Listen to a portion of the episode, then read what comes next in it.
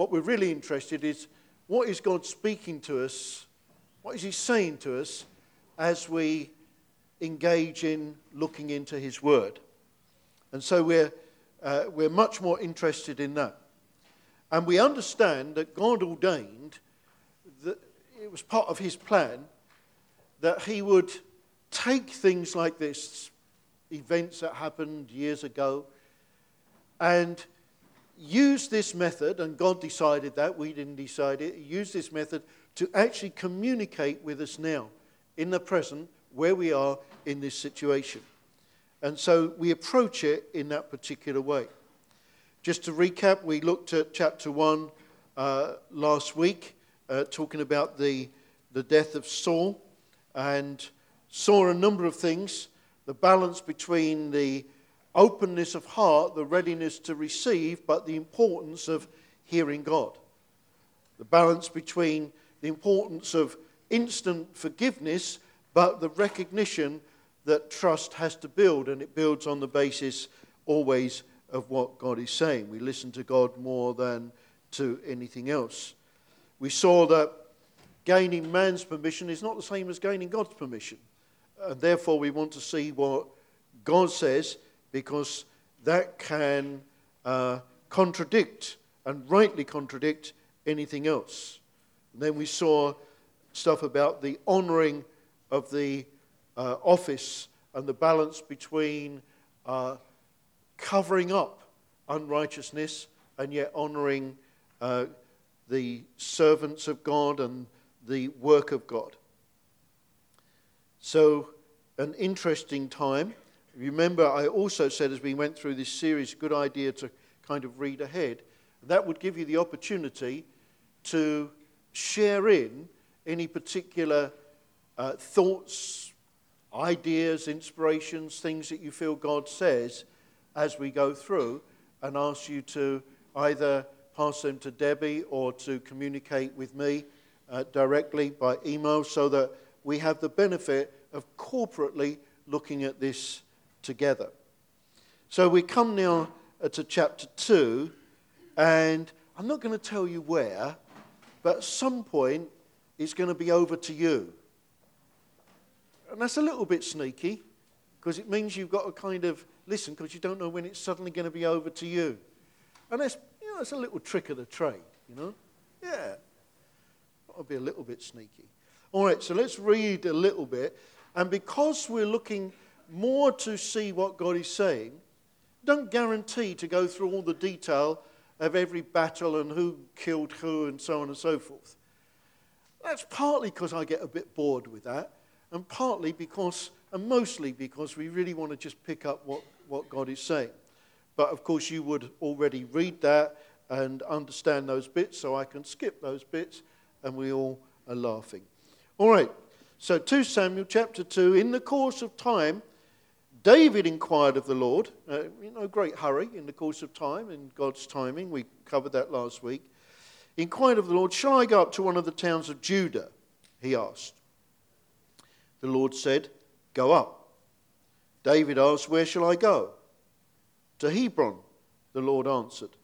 So David went up there with his two wives, Ahinoam of Jezreel and Abigail, the widow of Nabal of Carmel. David also took the men who were with him, each with his family, and they settled in Hebron and its towns. Then the men of Judah came to Hebron, and there they anointed David king over the house of Judah. When David was told that it was the men of Jabesh Gilead who had buried Saul, he sent messengers to the men of Jabesh Gilead to say to them, the Lord bless you for showing this kindness to Saul, your master, by burying him.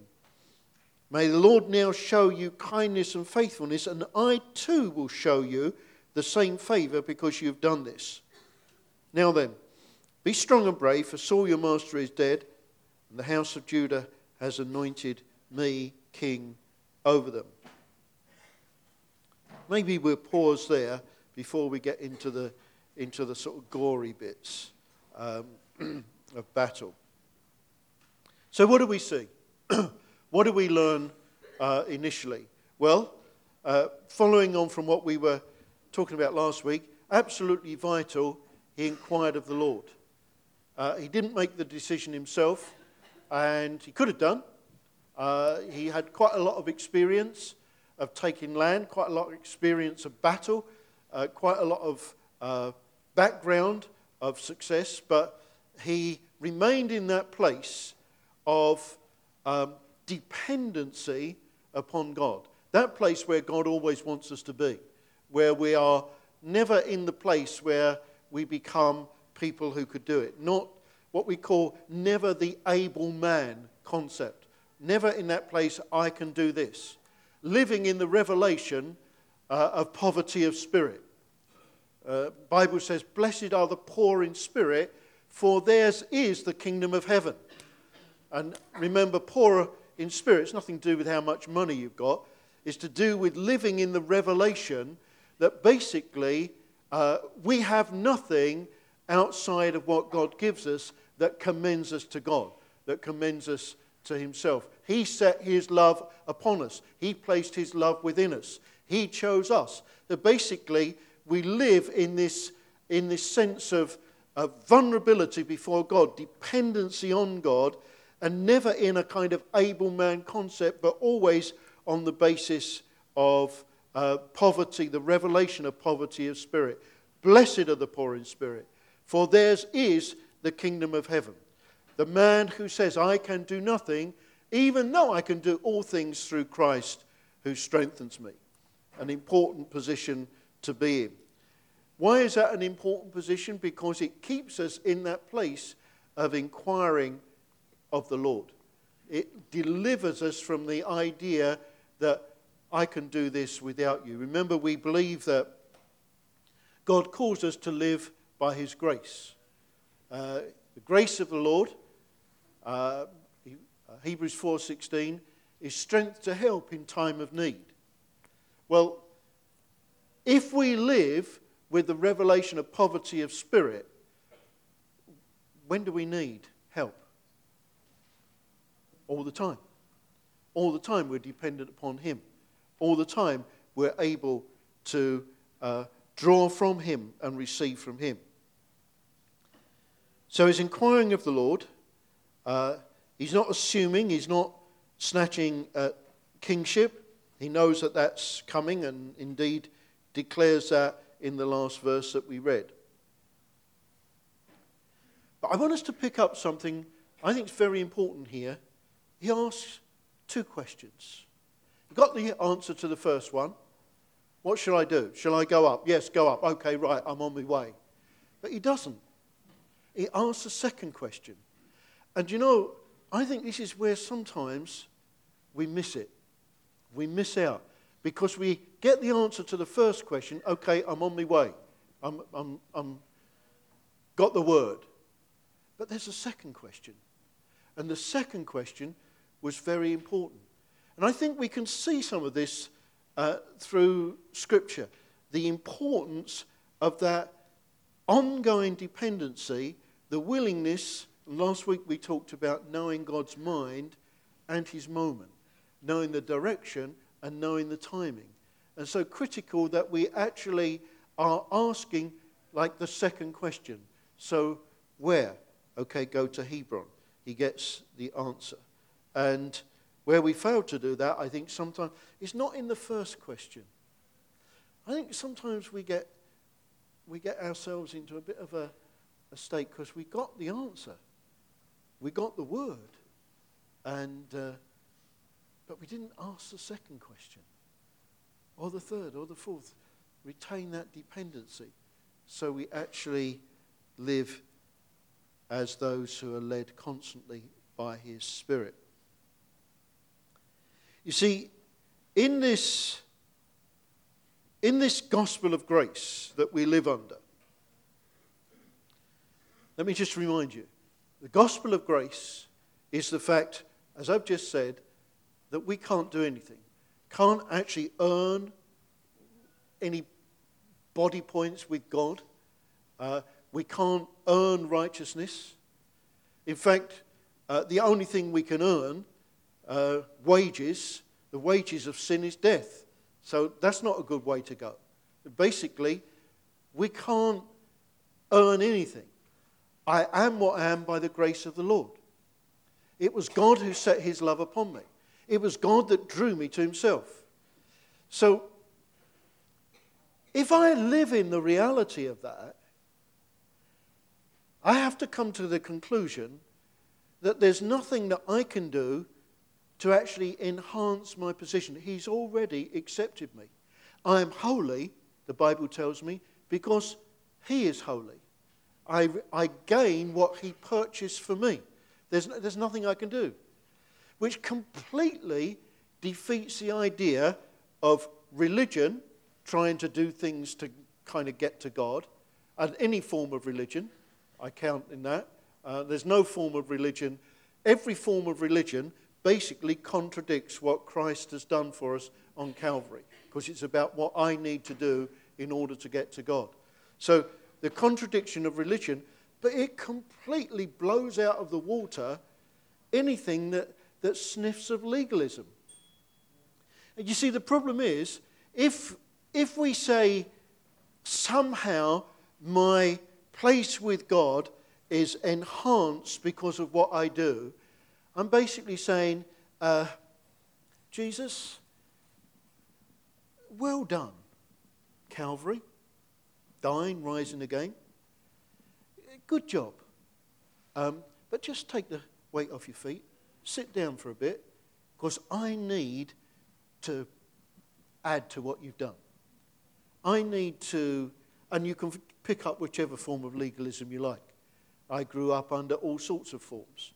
Uh, we were, according to uh, what I grew up under, we were in deep sin last night. Why my wife enjoys dancing so much is because she believes still what she was taught. It's very sinful. well, she doesn't quite believe that now. But I mean, any form of legalism is so dumb stupid. I mean, you encounter it in all sorts of places, but it's worse than stupid. It's basically saying, Jesus, nice try, not good enough. The gospel of grace is that He has done what we need to make us right with God.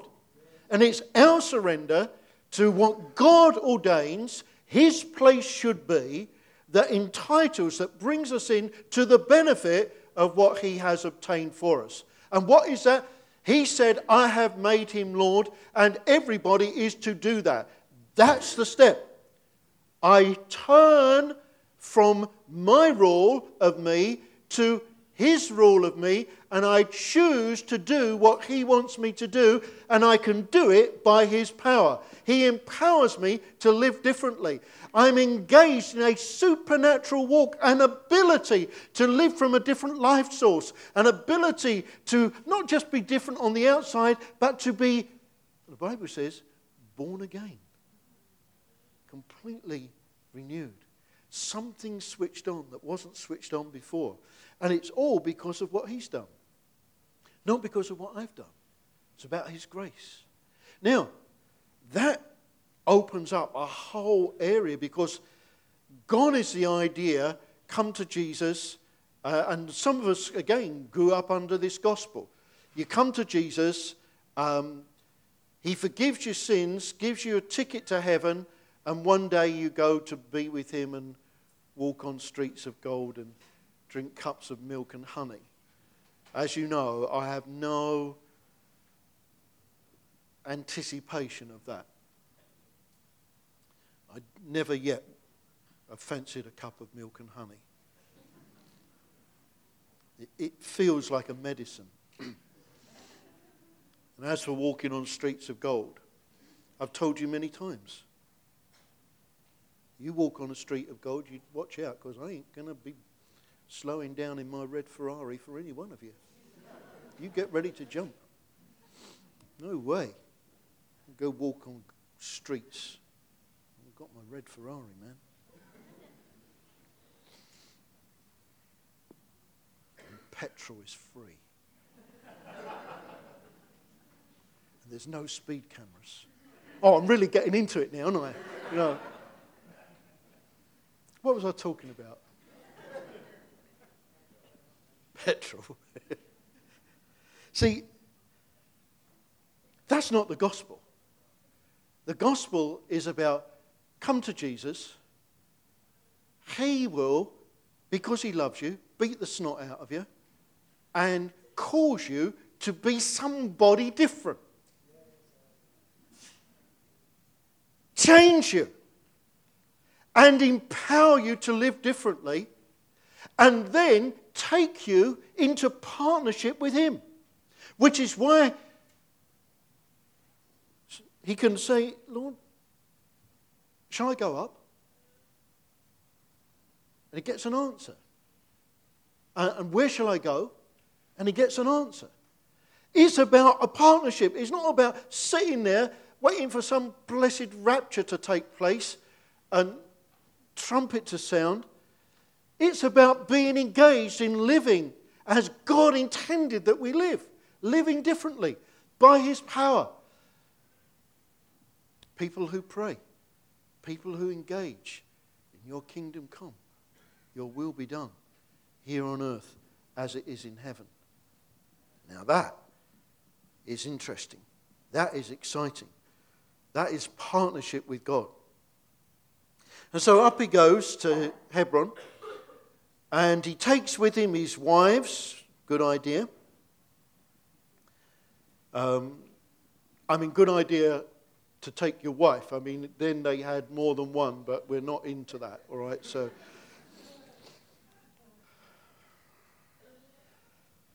I've made a firm decision to stick with the one that I've got.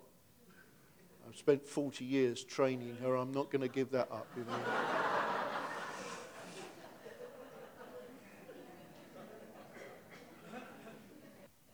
Let me just touch on this, which is so close to the heart of God. He lists who goes with him. He doesn't talk just about the individual, he talks about the corporate. And one of the things that God has given us the privilege to do is to be expressing in truth and reality what He's really like. In other words, the corporate nature. I do not believe that it's possible to show what God is like without the corporate. God Himself is corporate. He started off corporate uh, Father, Son, and Holy Spirit. And essentially, He wants a people. You cannot show what God is like on your own. The Bible says you know, the degree to which we love God is the degree to which we love one another. We have to have the corporate expression. And that's why it's so critical. It's so critical for us to operate as a corporate group or as a family because that's a true representation of God. You can't do it by just attending meetings, sitting looking at the back of somebody's head for an hour and a half or two hours and then saying, God bless you, and seeing them again the following week. That is not corporate. That is not fellowship. That is not what God intends. God intends a group of people that show what He's like by loving one another in the totality of life. That's why it's important that we rejoice together, weep together, pray together, go on holiday together and have a, and have a great time.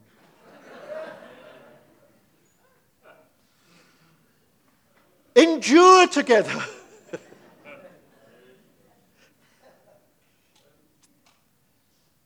I do want us to understand this. It's really important. Let's think, for example, uh, on the holiday, Tim and Michelle. Uh, they've left us. They've gone to Gloucestershire. So we don't want anything to do with them anymore, do we? I don't know how they came to be on a holiday. They should have been banned.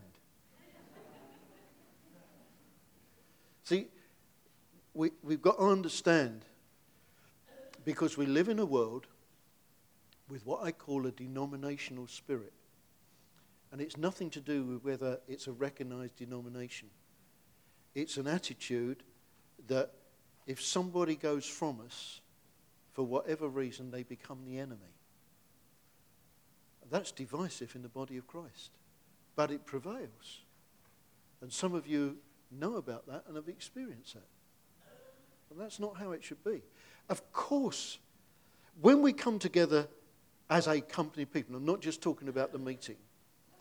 Basically, what we're doing when we say, I believe that God is joining me to these people, what we're essentially saying, and we express it uh, in a variety of ways and in an ongoing sense, not because we do a foundation course, that helps us to understand the kind of things we can expect and the expectations of us, and is a very good idea.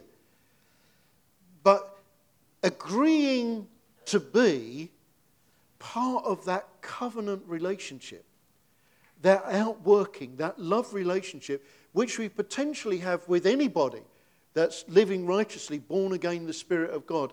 When we come together, we enter in not to a new covenant, not to an additional covenant, but to be an expression of that which we potentially have with other born again believers. That's a very significant thing. That's an expression of care. You know, when we give thanks for uh, the babies born amongst us, we express a commitment. That commitment is a very, very meaningful, serious thing. When we're expressing commitment to one to another, what we're saying is we are choosing under God to be part of the outworking of that covenant relationship, an expression of that covenant relationship that we could have with others. But God has given us the opportunity to have it together. That's very significant. We don't treat that lightly. We don't enter into that lightly. Neither are we trapped into something there because it has to be a heart thing. It can never be imposed. Can't have a structure that determines that. It's got to always be a heart thing. But you know, it's very true. If it's real, then there are benefits. First of all, there's got to be benefit of pastoral care. There's got to be a benefit of doing good to all men, especially to those of the household of faith. There's got to be benefits to it. So we don't stop loving someone because they feel to move on or God calls them somewhere else or whatever the case may be. They don't become the enemy. Equally, they can't be expressing that same level of commitment, covenant relationship because they're being moved to do that somewhere else. And it's important that we understand that this must never be tied up into a kind of structure thing. It's got to be a heart thing. But equally, it has to be real, it has to have meaningful expression.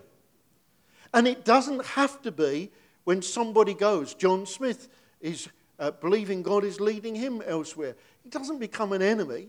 He's still a friend. I shall still uh, ridicule him and tease him like I always have done. Uh, and really enjoy it and he really sets himself up for it. That doesn't change. He might hope it would change, but it will never change. Do you understand what I mean? The importance of corporate is important, but it's got to be genuine. We are not members of a club. We are not participators of an organization. We're joined together in a heart expression, a relationship, a love expression, uh, which is part and parcel of showing what God is like. So they went up. They went corporately according to the plan and purpose of God. Went to Hebron. Hebron was a kind of regional capital. David would have had a lot of friends there. Um, remember, it was one of Caleb's special inheritance places. Uh, it's regarded as the city of priests. Uh, so clearly, it wasn't sort of, God didn't sort of uh, close his eyes, get a map out, and see where, where his finger landed. I don't think God does that. I think God knows the end from the beginning, and He's purposeful in His choosing and strategic in it.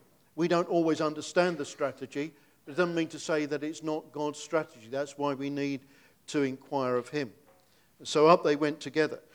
And then he heard um, that the men of Jabesh Gilead um, men of the same heart as him. Because remember what we learnt last week how he was uh, not at all happy with somebody not honoring Saul. And that same sense of, uh, remember, weeping over the death. Uh, there's a, a, a, an honoring, a recognition. And he found that these men from uh, Jabesh Gilead uh, were of the same heart. And he sent messengers to them and sent a message. And he said, The Lord bless you uh, for um, showing this kindness to Saul your master by burying him. May the Lord now show you kindness and faithfulness, and I too will show you the same favor because you've done this. it's always good to be in line with what God's doing. You know, God is more inclined to bless than to curse. God is more inclined to love than to hate. God is more inclined towards forgiveness, acceptance, love than he is towards any of the alternatives to that. That's the kind of disposition that we would want and expect to have as our kind of default position uh, as we are servants of the Most High God and his representatives. And so uh, he seeks to honor them and show his gratitude, uh, again, showing an attitude to have to the enemy. And then he does something uh, which I think is interesting and I want us to look at. He calls this blessing upon them. Uh, you know, there's a couple of things we need to bear in mind here that we are enabled by God to bless others, to actually be the action of it. We can ask God to do it. Lord, please bless Jeremy. Or it could be that God gives me the privilege of actually blessing him. Now, what do we mean by that? Blessing is something which somehow has a dividend which is greater than the actual event. I might give him um, five pounds. And what has he gained? Five pounds. But if out of that he gains something like Alan was sharing with earlier on, God made provision for me. He suddenly receives something and his heart is warmed and quickened towards God. In other words, blessing is one of the ways in which we are demonstrating, or, let me take it a little bit further, ministering the life of God. So God tells us to do something as part of our privilege. Remember, partnership, issue of holiness is sorted out. So we're no longer struggling to kind of get on the right side of God. We're now in partnership with Him. And so we can, yes, ask God to bless as David did, but also do what David did and got involved in doing it. It may be one, it may be the other. Sometimes it can be both. But we're talking about operating doing something that God prompts us to do, which then carries with it a special dividend that causes somebody to be encouraged. That's another word for it. To be built up in the faith. It's what God's given us to do. Heck of a lot better than cursing them, isn't it? Don't you think? Yeah? miserable so and so if you just go around. Mm, don't like that. Uh, oh, they shouldn't do that. You know, it's kind of to go bringing blessing, bringing light and life and joy into a situation, something that God calls us to do. Can be expressed in serving, in all sorts of kindness, in care, in sacrifice, in thoughtfulness, in interest, and in love. All of things which God gives us to do one to another. When we were looking at this, Jamie told me uh, a story which was unusual, but I thought interesting. When he uh, had his year away, part of the time he was in Trinidad. And while he was there, one of the people there, was it Andre? Called Andre, um, really looked after him well. Was that what he did? Yeah. And uh, I mean, for him, obviously, for Andre, there's a special reward in heaven because he was looking after mum's youngest. I mean, you know, you do that and you've got to get a reward from God, haven't you? you know? Tough on the other two. Um, but he, he wanted to recognize that and didn't really have the means or how to do it. But he sought God, and God gave him to pray prophetically that Andre's team would, was it win the league or, and get promotion? Was he in a football team? He'd get a job promotion, and he played in a football team. And the football team he played in would win the, win the whatever it was, yeah. And a few months later, he got a call from him to say, Thank you for that. It was a real blessing. I got the promotion, and my football team won the league. I thought, well, that's, that's an unusual thing. Uh, but isn't God the God of the unusual? As well as the usual, God of the unusual. Blessing. Romans 12 says, Bless those that persecute you. Luke 6, Bless those that curse you. It's basically talking about God enabling us, a supernatural people, to operate in the opposite spirit that we discover that people come against us. Somebody comes with a, a kind of um, contentious spirit, we can do what the Bible says a soft answer turns away wrath. It's what God calls us to do. Jesus went about doing good, Acts chapter 10 called to build up and not tear down. Intriguingly, see if I've got this. This is one of the scriptures I, I really like, I find intriguing. Think about it in the context of blessing. Let me just read this to you. It's 2 Thessalonians chapter 1 verse 11. With this in mind, we constantly pray for you that our God may count you worthy of his calling, and that by his power,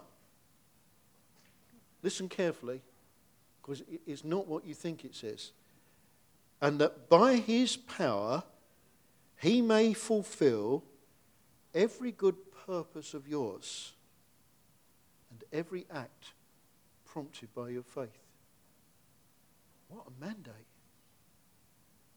that he, by his power, might fulfill every good purpose of yours. Every act prompted by your faith. Faith comes by hearing, hearing by the word of God. I purpose to do this. And God fulfills it by his power and adds in his good stuff, stuff of blessing a remarkable thing to walk around and God backing up my plan with his blessing, with his power. You know, that's a place of humility, not a place of arrogance. That I might walk before a holy God to such a way that he would give me things to do, or that he would even allow me to plan and then he fulfill that plan by his power. I mean, what a God. And I'm just something that he created. And he's prepared to do that. We're called to build up, not to tear down.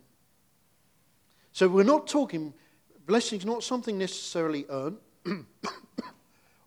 or even deserved. In fact, think about it a moment.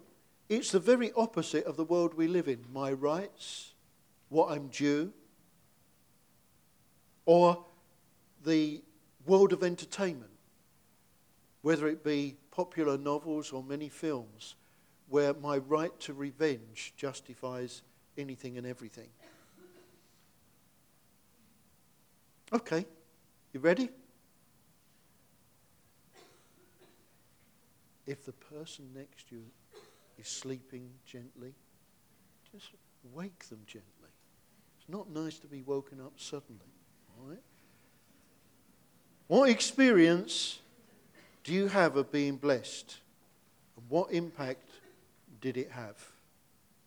Little groups, because that helps you to kind of engage and stimulate one another. Just small groups, four or five, no more, because otherwise you can't all participate.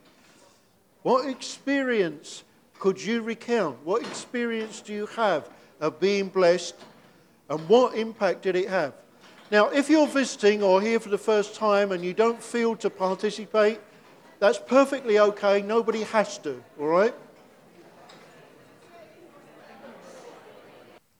If blessing is vital, it's part of what God's given us to do one to another, It's part of God's provision for us, and um, it has such a positive impact. Um, what would restrict us either to bless others or to be blessed? Just take a moment or two on that, just two minutes on that. What restricts us to bless or to be blessed? All I wanted us to get to was this it's in the plan of God and in what God has given us an ability to bless one another and to call his blessing upon. We are actually empowered supernaturally to bless. We talk about being a company of God's people, there's a lot of opportunity, not only to bless one another, but to also be a blessing to those we come into contact with. Minister that which causes people to be some way built up in God. Yeah?